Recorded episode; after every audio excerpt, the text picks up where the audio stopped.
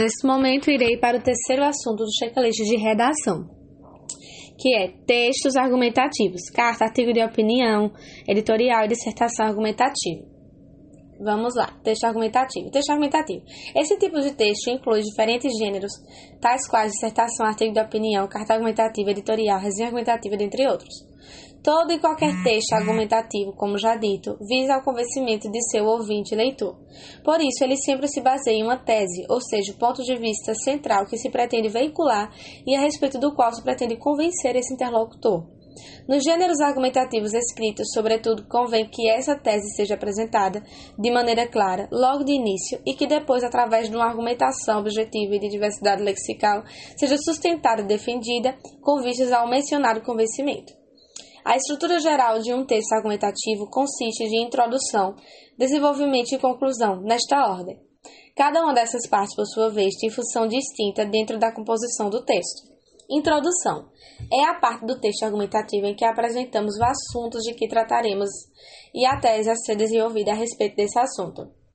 Desenvolvimento é a argumentação propriamente dita, correspondendo aos desdobramentos da tese apresentada. Esse é o coração do texto, por isso, comumente se desdobra em mais de um parágrafo. De modo geral, cada argumentação em defesa da tese geral do texto corresponde a um parágrafo. Conclusão: a parte final do texto em que retomamos a tese central, agora já respaldada pelos argumentos desenvolvidos ao longo do texto.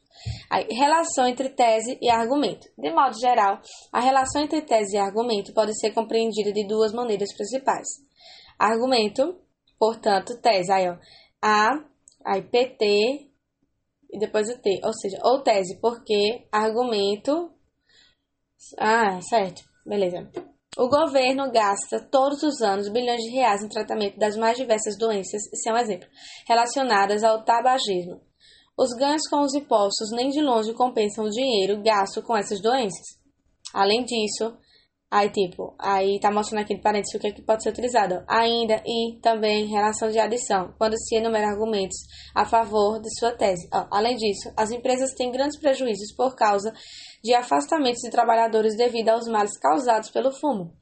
Portanto, que também pode ser logo, por conseguinte, por isso. Então, observa a relação semântica de conclusão típica de um silogismo, tá? Ó, portanto, é mister que sejam proibidas quaisquer propagandas de cigarros em todos os meios de comunicação. Aí, ó, o governo deve imediatamente proibir toda e qualquer forma de propaganda de cigarro, porque, uma vez, ó, porque, aí tá aqui entre parênteses, uma vez que, já que, dado que, pois, relação de causalidade. Ó, porque ele gasta todos os anos bilhões de reais no tratamento das mais diversas doenças relacionadas ao tabagismo.